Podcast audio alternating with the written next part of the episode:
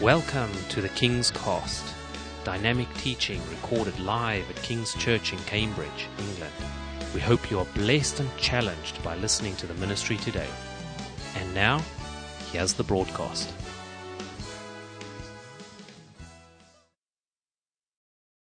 Why don't you welcome Jane as she comes to share God's word with us?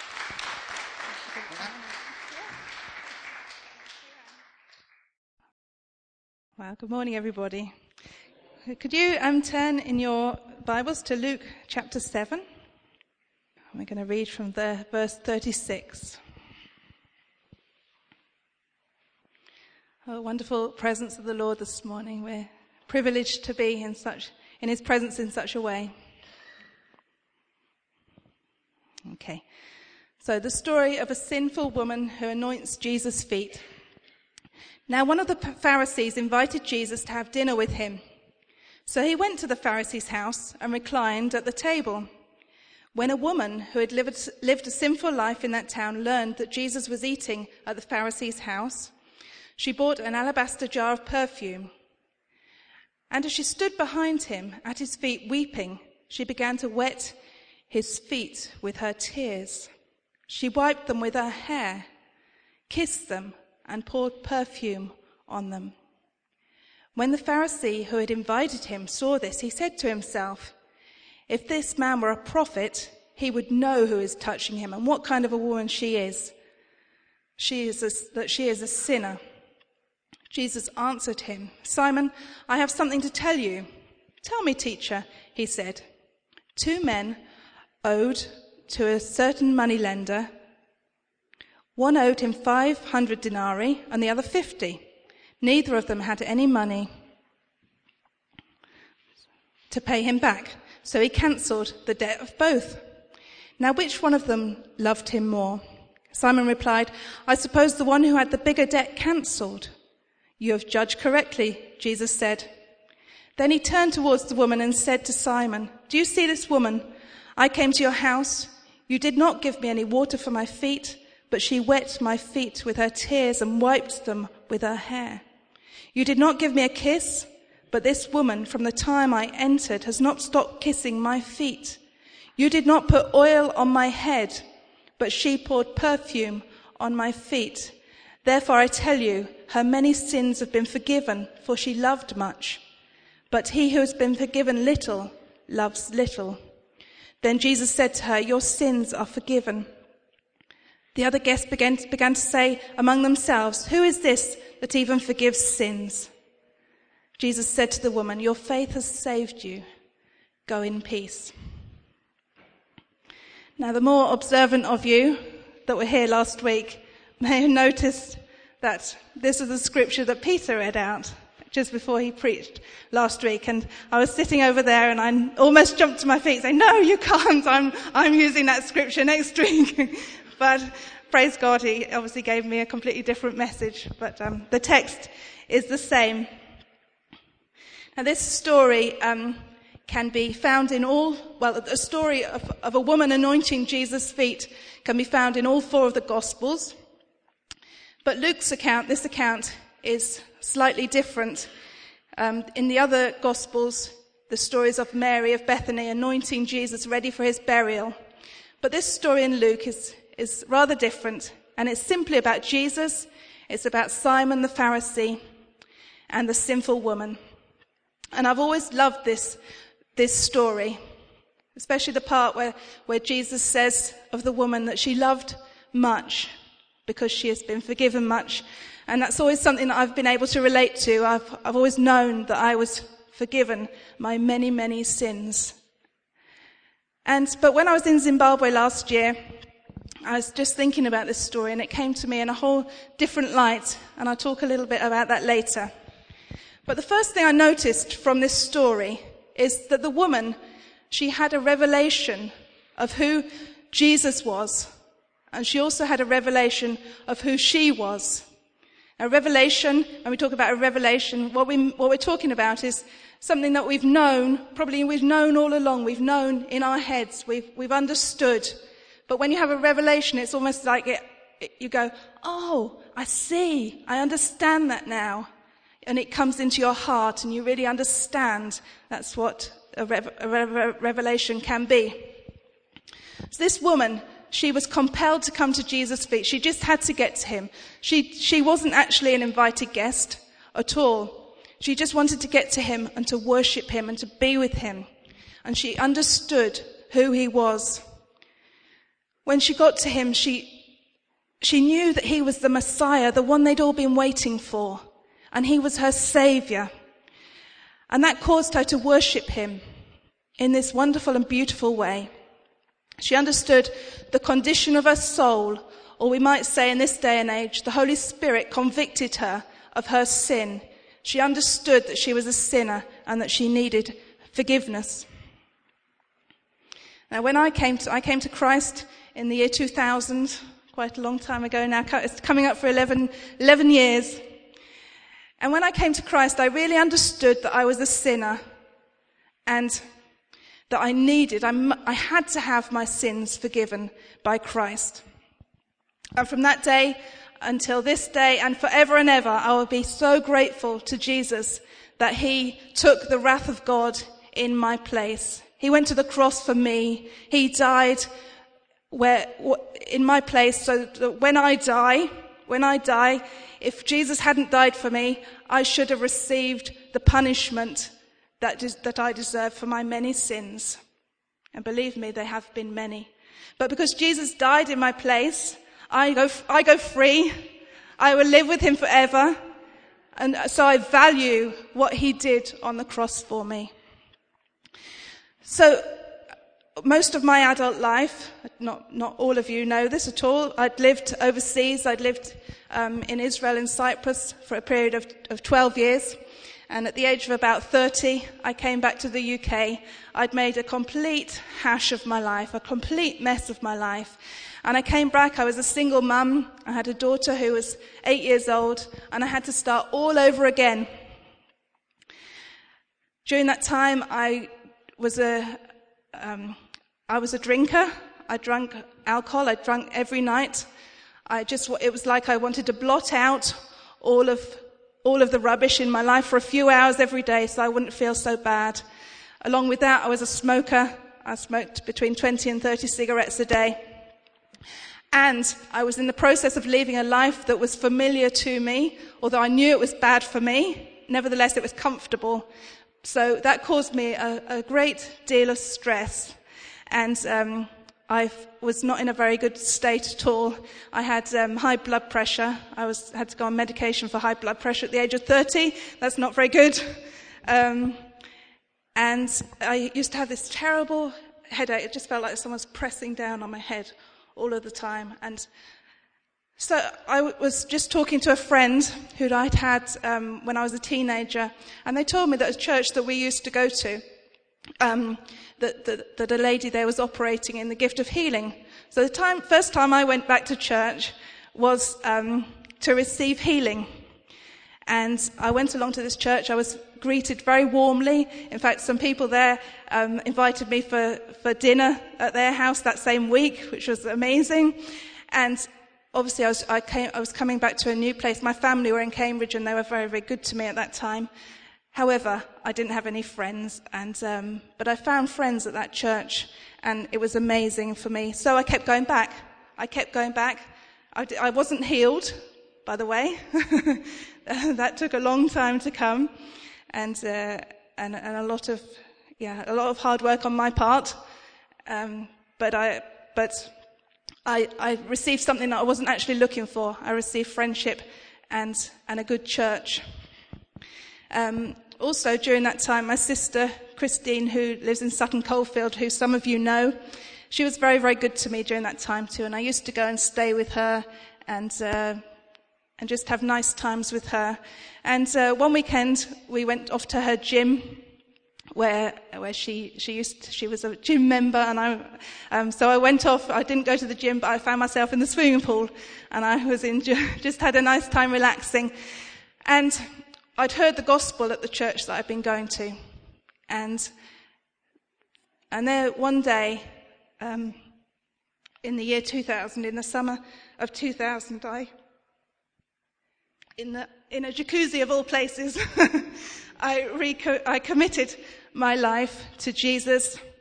And um, I can't remember all of the details or anything like that, but I confessed my sin to him. I realized that I was a sinner and I needed him. And I committed that day to follow Jesus for the rest of my life wholeheartedly. And the Holy Spirit really did a number on me that day. He took me and he, he said, come on, it's time now. It's time. And as I look back over the, the few months that led up to me leaving Cyprus and coming back to the UK, I can see God's hand at work in, in my life. I wasn't a believer, but he was drawing me to himself. And I believe that that, that, that drawing was the result of one woman's faithful and un, unrelenting prayers for me. So I just want to encourage any of you today, if you're praying for somebody and you don't see any results, I know she was praying for me for, for six years until I finally yielded to, to the pull of God. And um, so if you are if you are praying for somebody and you're not seeing any results, I just want to encourage, you. Carry on. God is faithful. God knows. And the Psalm, Psalm 31 verse 15 says, my times are in your hands. And as I look back over my life, I see that my times were in God's hands and he was faithful to answer all of those prayers. So I've never looked back. I've been running the race ever since and I've always known that my many sins have been forgiven. And because of that, I have loved him much just like this story and this scripture. The road hasn't always been smooth. The early, in the early days, I struggled so much. Um, I got a lot of things wrong. I still get things wrong today. But the fundamental knowing that my sins have been forgiven has been the strength of my walk with the Lord. And I re- but I recognize in all of that I've been hugely blessed. Um, some Christians can really struggle with, with not really grasping that, not really having that revelation like this woman had. And that can be a result of different things. It can be a, a result of the gospel not actually being preached well at first. The first time you heard it, the first time you responded to the gospel. Did you have promises given to you. Oh, if you just give your life to the Lord, everything will be fine, everything will be rosy. And that's just not true. And when, and you can end up with lots of um, cross Christians, excuse me, if their false expectations aren't met. If you believe you'll become a Christian and everything's going to go smoothly for you, everything's going to be a walk in the park, then when troubles come, as they will come, you know, Jesus said in, um, in the story about the storm, uh, about the foundations in the storm, he said, when the storm comes. He didn't say if the storm comes. There's a storm coming, I'm afraid. It's not a very nice prophecy, but storms come and we need to know. And we need to know that. We need to go into Christianity knowing that storms are going to come. But the promise is that your sins can be forgiven and you can live with Jesus forever. And the promise is that God the Holy Spirit will be with you forever through the storm. He won't take you out of the storm, but He will be with you through the storm. I sometimes get upset when um, I d- I don't like angry Christians. it's one of my uh, pet hates, really. But it's like a, you can just liken it to a fireman. He rescues you from a burning building and he's saved your life and then afterwards you run up to him and say, thanks for saving me, but you let my coat burn. Why did you do that? How could you do that to me? And that's what some Christians can be like. Oh, I know you saved me, but look at this situation in my life. Why aren't you doing anything about that? And we can come to God like that, and that's really a very not acceptable to come to a holy God with that kind of attitude. We really need to be careful how we approach God. God also needs to, to prune us. God also, He's interested in our characters. What, what are we like as people? How do we represent Christ? Because it says in the Word of God that we're, we're His ambassadors. If we're His ambassadors, how are we representing Him? If we're not doing so well, then God will come and prune us. Um, John, John 15, in Jesus, Jesus says in John 15, I am the true vine, and my Father is the gardener. He cuts off every branch in me that bears no fruit, while every branch that does bear fruit, he prunes, so that it will be even more fruitful. This weekend, I did a bit of pruning myself in the garden, uh, and I've got the marks on my hands to, to prove that. um, I had some big rose bushes. They were getting really out of hand, and I decided that um, they needed a good pruning. They're now cut back to so high, and they look ugly and horrible. But I know that in the summer, they'll bear really good roses. They'll bear much good fruit. And sometimes God does that with us. He cuts off those things that aren't producing enough fruit. The, the Word of God says here actually, every branch that does produce fruit, so even if we're producing some fruit, He wants to cut us back so that we'll be even more fruitful. So we have to let, God is sovereign, and we have to let Him do what He likes with us, really. Um, but even if God never, ever, ever did anything for me except save me, that would be enough. I'll be grateful for that forever because he saved me from my sin. I will not come to God and say, why did you let my coat, coat burn? I will not come to God and say, i have been ill all these years. Why didn't you heal me? I will just come to God and say, thank you, Father. You saved me and I will live with you forever and I will not face your wrath. And for me, that is enough. This week, in, um, we read in 2 Corinthians 6 verse 10 in the, re- in the Bible reading program. Paul was talking about difficult things, and he said, having nothing and yet possessing everything. We may not have riches, we may not seem a success by the world's standard. We may seem like we have nothing, and yet in Christ we possess everything that we need. We are so rich in Him. Hallelujah. Hallelujah. So, you might not have had the, the, the gospel preached very well to you, so you might have, you know, have that not so great understanding of, of how great God is. Also, sometimes you can be, you can come to church for different reasons. Like I came to church the first time. I came because I wanted healing. You can come to church um, because, because you, you've always done it. You've always come to church, so that's why you come. And I think it's sometimes difficult for people who've always been a Christian, who were brought up in church, gave their life to Jesus when they were seven, filled with the Holy Ghost at 10, and never rebelled, and life's perfect. But actually, they've never actually had that moment where they've seen, oh, I'm a sinner. I need Christ to forgive me. I need that. I need to, under, to, to have that the, I need to understand the cross of Calvary and, and, and do something about it. So if we do, if, if that's the place where some of, where some of you are today, all we have to do is look in the, in the Bible for the answer.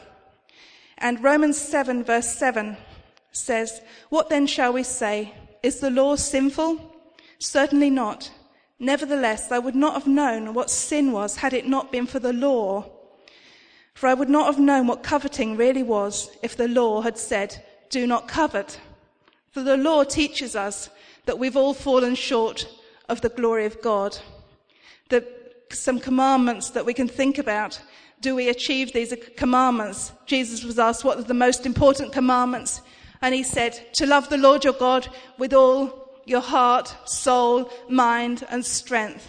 Do you do that? Do I do that? No, of course I fail. I'm unable to do, to have that high attainment. So what, I've already failed that one. To love my neighbor as myself. Do I love other people more than I love myself? Do I think more of other people than I do myself?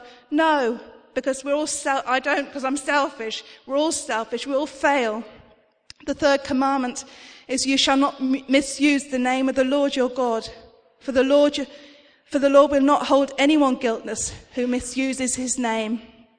This is one commandment where sadly many Christians fall short.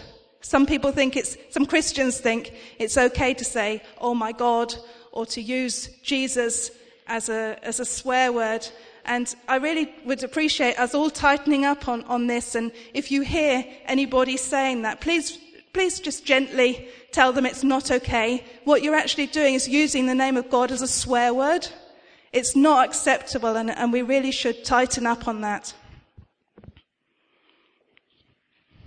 So there we've seen we fail the laws of God very, very easily and we do need a sin, a savior because we are all sinners. During the last, um, during the last year, during the weeks of fasting and prayer, we had some amazing times where the, where the presence of Jesus came so strongly. And in those moments, I understood, just had an encounter with God, just him and me, and every, everyone else was doing the same. Um, I understood in those moments how beautiful and how perfect and how holy Jesus is. And as a result of that, I understood my sinfulness. I'm not saying I had a vision or I heard an audible sound, but just knowing, just like this morning, we have known that the presence of God has been amongst us. And just moments like that, when you, when you understand the glory of Jesus, often you can understand the sinfulness of yourself. It's like in the book of Isaiah, Isaiah chapter 6. Isaiah had been appointed the great prophet. He was going around and he was saying, Woe to you, and woe to you, and woe to you. But then he himself had an encounter, with, an encounter with Jesus. He saw the Lord in all his glory, high and lifted up. He saw all of heaven worshipping him and giving glory to God. And what were his first words? Woe to me, for I am a man of unclean lips. And all Isaiah cared about in that moment of seeing the Lord was his own sinfulness and his own unworthiness. And that's what happens when we see the Lord for ourselves, when we, when we understand how amazing He is, we um, understand that we're not so amazing actually. And what is, but, but God shows us that, not so that we'll go around for the rest of our lives with our heads hung down going, woe is me, woe is me. But that we would be driven to the Lord, that we be driven to Him and understand that we need Him, that we must have Him, because without Him, we are nothing. So what does Isaiah do? He says, uh, that the heaven comes and cleanses his lips, comes and cleanses him. And what does he do then as a result of that? He says, here I am. The Lord says, who will go for me? And Isaiah says, here I am, send me. Here I am, I am willing to go.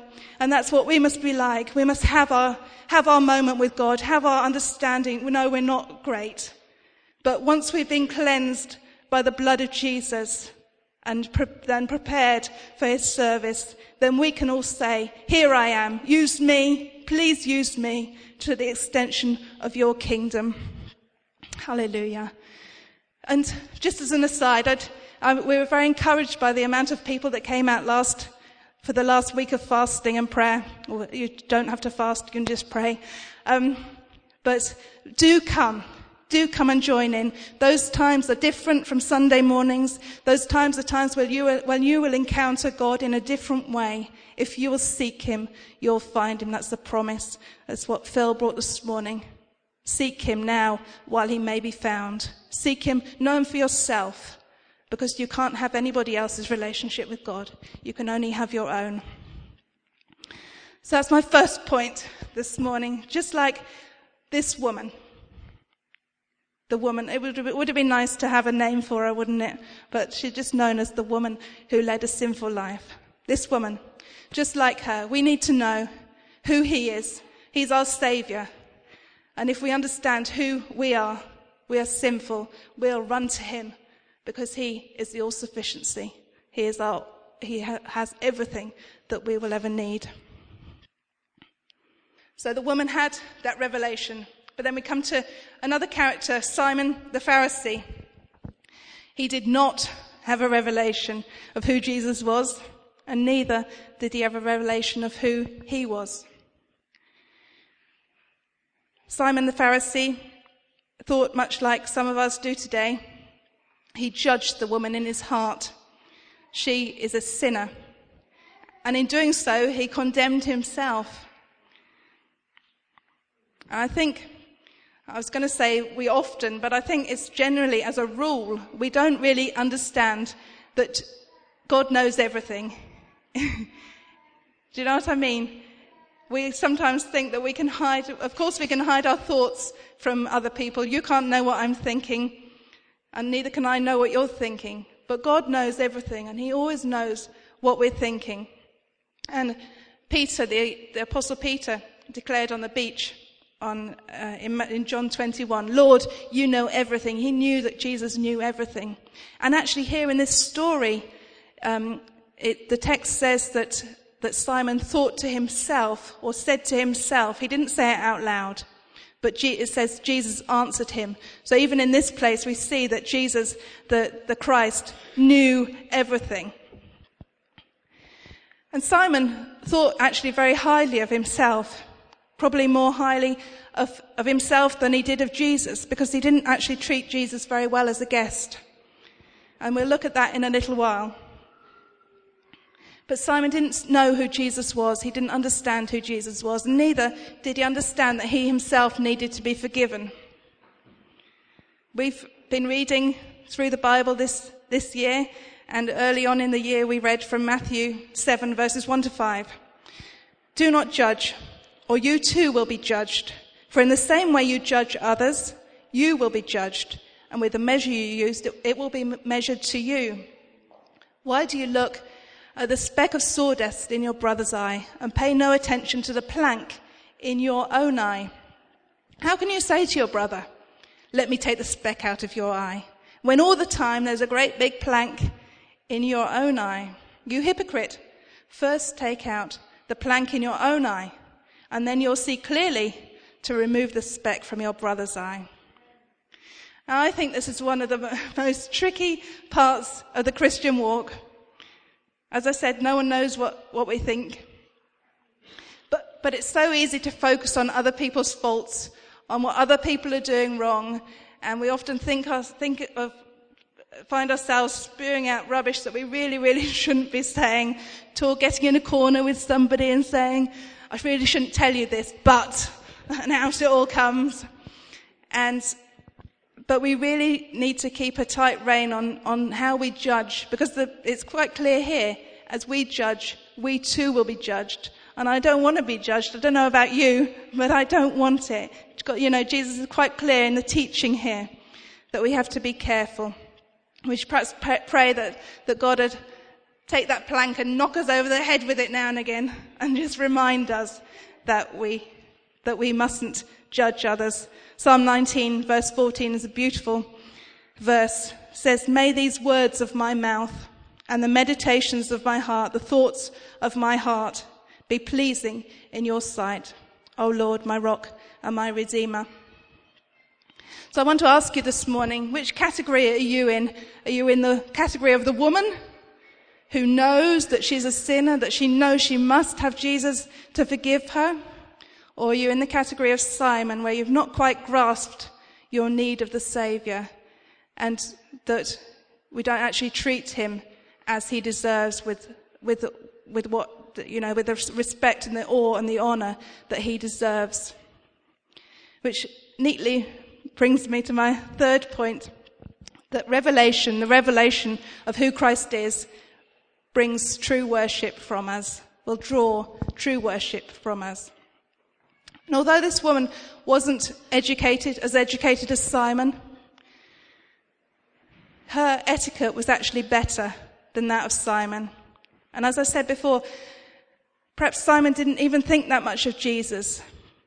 He invited him around just to, for the sake of having him there, because he thought it would be it would be good to have Jesus there. But he didn't treat him with the common courtesy of the day.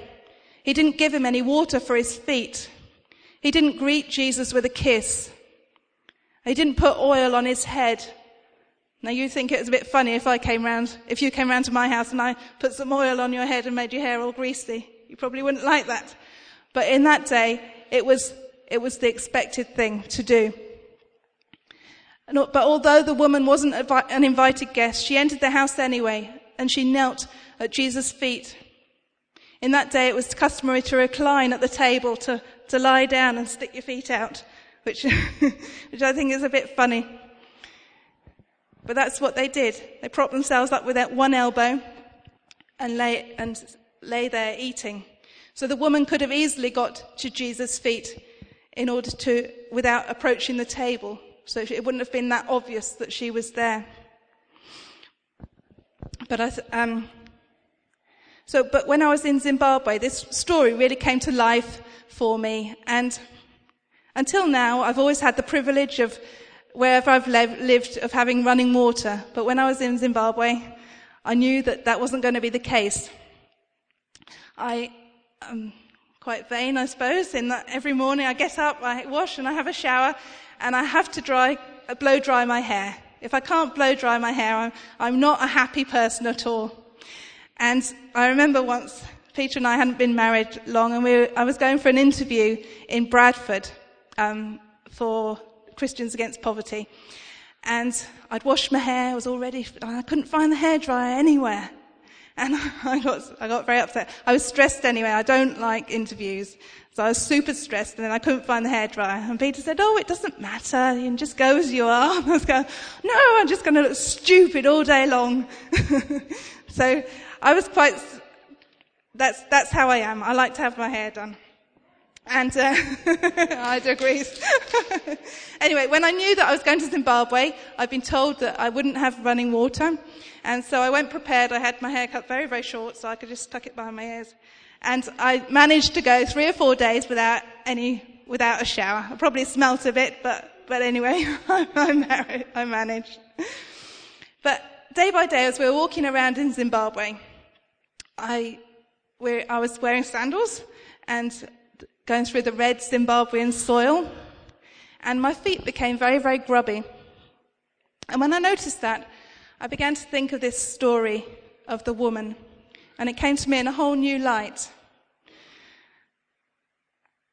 And I think the woman in the story probably had long hair, not like my short hair. But it, I began to think of myself as the woman in this story. And if I'd come to Jesus' feet after he'd been walking for days in the dust, how intimate an act. It would have been for me to kneel at his feet and to spill my tears of love and worship onto those feet, to wipe his feet with my hair in order to clean them, to kiss his feet, not caring if they were dirty or clean, but just because I valued him for who he was and to love him as if nothing else mattered. Didn't matter who else was there for this woman. She didn't care who was there. She just loved him and valued him and, and wanted him for herself. And I'd never imagined that before. But I think that, and it's interesting how the worship went this morning, we need to come to a place where we don't care about what anyone else thinks. We don't care who sits to the left or to the right of us as we worship our Saviour, the one who saved us from all of our sins, that amazing act of salvation.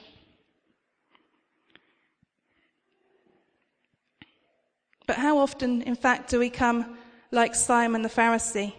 How often do we take the presence of Jesus for granted? I've always said, and I will always say, that, that, that in this place, Jesus comes in such a sweet, special way. And as he does in many other churches, but I, I just value his presence in this place so much. Often we come into worship with how we feel. Oh, I don't, I'm tired today. I don't think I'll really join in that much. I, but we can't afford to be like that in the presence of the King if we truly understand who he is and what he's done for us. We must give him our all. I, was just thinking this morning about the word worthy. It's a word that is not really used in the, in the English language that much. I was just thinking this morning, what does, it, what does the word worthy mean? Because we, we sing it a lot, don't we? We say, Jesus, you're worthy. But what does that mean? Well, if you say to some, something you're worthy, it means you're worth. The, the root of that word is worth. So when we say to Jesus, you're worthy, we're saying you're worth something, you're of value to me. You're worthy. And we must say to him, you're worth everything to me. When we say you're worthy, you're worth everything to, ha- to me. You're, every- you're everything I need. And I love you. There was once a, a story of a young man, Russian man, who had who was a concert pianist, and he'd learnt. Um, he, his mentor had been the best, the best in the world, and he had turned out to be the best in the world himself. And he'd go worldwide, um, giving these amazing concerts, and wherever he went, the, the house was sold out, and was, and he, as he, as he finished his, the concert, there'd be tumultuous applause, and, but his mentor would always travel with him, and he'd be up in the, in the box up there. So the, the, the young pianist would take his bow, and he'd, and, but that didn't mean anything to him. All the applause didn't mean anything to him until he looked up to see his mentor, and his mentor gave him the nod to say, yeah, well done. You've done a good job. And that's how we must be with Jesus. We must live before an audience of one, live before Him. It's, it matters what He thinks of our worship. It matters what, he, if He receives our praise. It doesn't matter what anyone else thinks. It only matters what Jesus thinks. That He, and, that, and, and you know, He, He loves our praise. And He's not, never going to criticize us for not praising Him well enough. But He deserves that praise. And if, if you find it difficult to, to praise and to enter into worship, ask the Holy Spirit to help you. One of the roles of the Holy Spirit is to show you Jesus in all of his glory, in all of his fullness. So if, if you find that hard, just say, Holy Spirit, please help me to see Jesus as he truly is. Help me to see him. Help me to have a new revelation of Jesus. And the Holy Spirit will answer that prayer because it's uh, according to his will. He wants to do that kind of thing for you. So this woman came to Jesus and she wanted his approval, but she only wanted his approval. She didn't want, care about what anyone else in the room thought of her. And she wanted his forgiveness because if you, remember, she was a woman who had lived a sinful life. And she received that forgiveness because of her faith in him. It wasn't because of, um, it wasn't because of her act of love that she received the forgiveness. But her act of faith, her act of love showed Jesus that he, that she had faith in who he was, that she recognized and had had that revelation of who he was. And because of that, her sins were forgiven. She understood that he alone could make her clean. So as I close, I just like, like us to think of those three points that, that I've looked, that I've brought this morning. Have we had a revelation of the, of the true sinfulness of our, of our own lives? And have we had a, a revelation of who Jesus is? Or are we still full of religion and, and, and tradition like the Pharisee was? Not understanding the glory of who Jesus is. And as you understand who he is, and as you receive that revelation, then do you, have you moved into a place where you worship him with everything that you have? And I'm not talking about worship isn't just when we come to church on a Sunday. Worship should be with the way we live our lives before him, where we should, where every, where we, when we can be, obviously if you're at work, you shouldn't be, you should be thinking about your work. You shouldn't be thinking about Jesus. But in those private times that you have, throughout the day? Does your mind go to Jesus? Do you love him? Do you adore him? Do you spend the time that you, that you can with him? Thank you for listening, and we trust that the Word of God has inspired you today. For further information about King's Church or to access our large archive of other recordings, go to www.kingscambridge.org. If you're listening on iTunes, we would love you to leave us some feedback. God bless and goodbye.